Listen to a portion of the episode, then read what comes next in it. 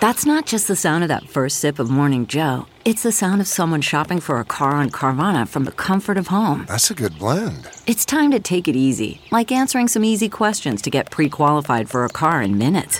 Talk about starting the morning right. Just like customizing your terms so your car fits your budget. Mm-mm-mm. Visit Carvana.com or download the app to experience car shopping the way it should be convenient, comfortable.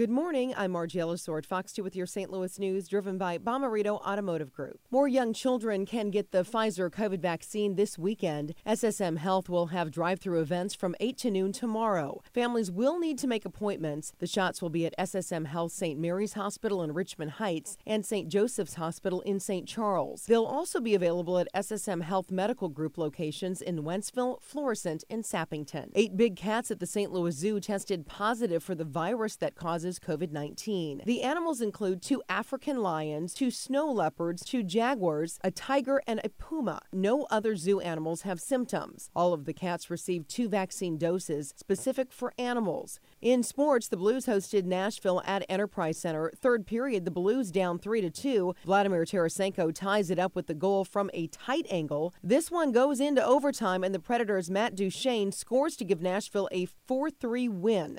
The Blues face the 10 1 Carolina Panthers tomorrow night. From the Fox 2 Weather Department, we will have a cool and very windy day today with temps struggling to get into the upper 40s. The weekend will be dry, but the cool weather stays around as the temps will be in the 30s for the lows and mid 40s for the highs. Monday's high should top out at 50 degrees. Then we will have a nice rebound in temps early next week with mid to upper 60s on Tuesday and Wednesday, a chance of rain on Wednesday into Thursday night.